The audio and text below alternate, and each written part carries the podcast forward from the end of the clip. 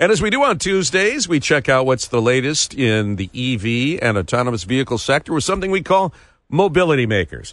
It's brought to you by Bridgestone. No matter what the next generation of mobility will be, it will be on wheels and Bridgestone will be there. Bridgestone solutions for your journey.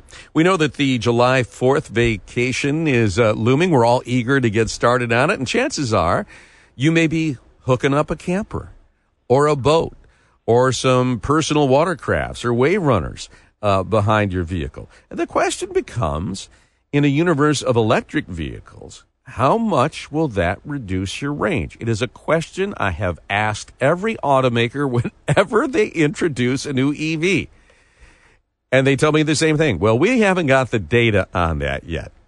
Uh, I don't know whether it's a sidestep or they truly hadn't tested that out yet.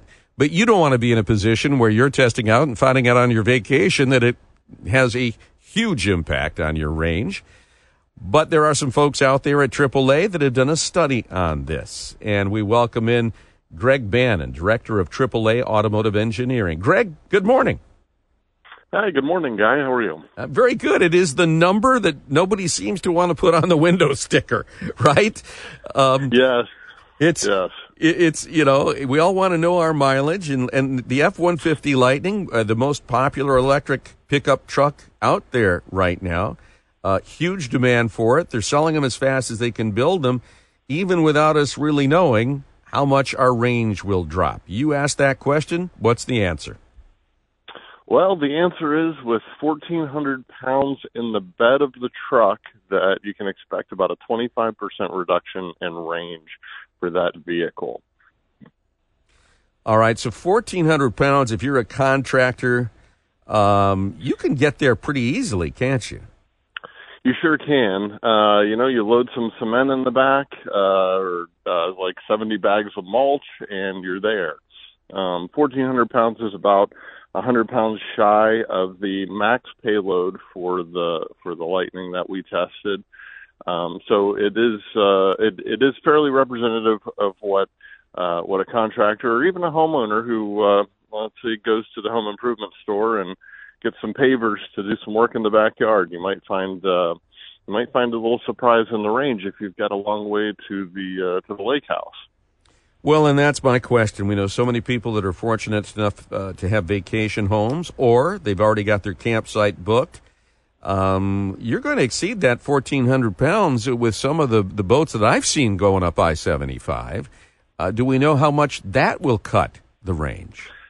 Well, it's uh, it, it, it's we did not test the uh, the trailering aspect. We, we focused strictly on the load on in the, the, the in the bed, and there's a couple of reasons for that. One is that we wanted to use the same process that the EPA uses uh, and SAE recommends for uh, actually calculating the range of the vehicle. Um, and that involves some complicated tests on track uh, to get some coefficients and then the use of a dyno, which is uh, like a treadmill for a car.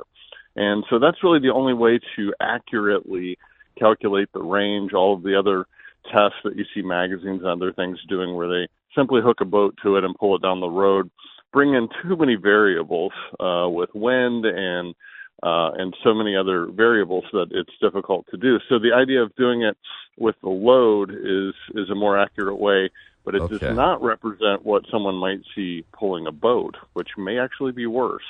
Well, and I guess that I'm, I was wondering, like, is it an exponential degradation or is it linear? You know, I mean, at 700 pounds, do you only use lose, uh, let's say, 13 percent uh, of of your range?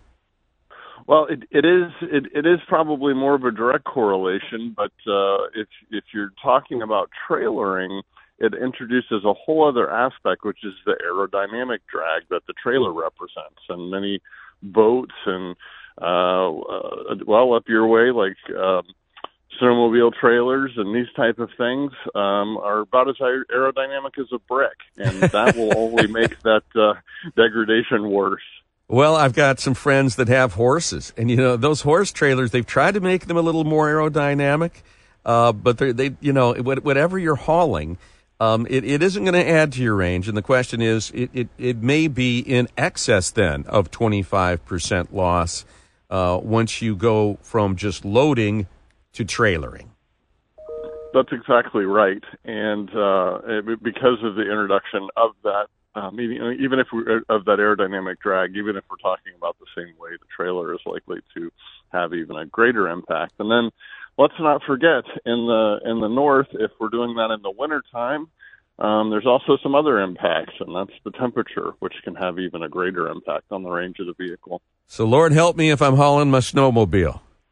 Yeah, well, we found in uh, in temperatures of 20 degrees uh, that EVs can lose an average of 40% of their range. So then, if we add additional weight uh, or trailering or any of that, you very quickly are going to get in excess of half or more of the range that's lost in those conditions. All right. Well, Greg Brannon, we are forewarned. It is still a good question that if you're shopping one of these EVs that have great performance in a variety of ways, that you uh, get out there and ask that question. Hopefully, I mean, are, are the, have the automakers been fairly transparent about this, or should the EPA, uh, the DOT, require this to be on the window sticker when hauling in excess of four, 1,400 pounds? It will do this to your range.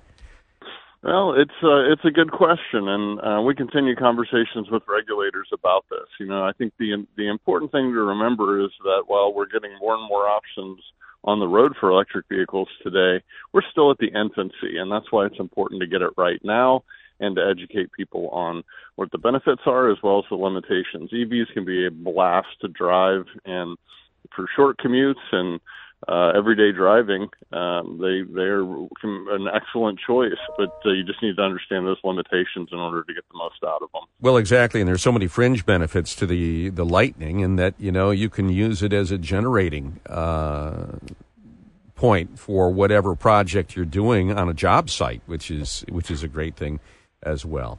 Uh, we appreciate your uh, research, Greg Brannon, Director of AAA Automotive Engineering, and thanks for being with us at Mobility Makers. Thanks for having me, Guy. All right. Take care.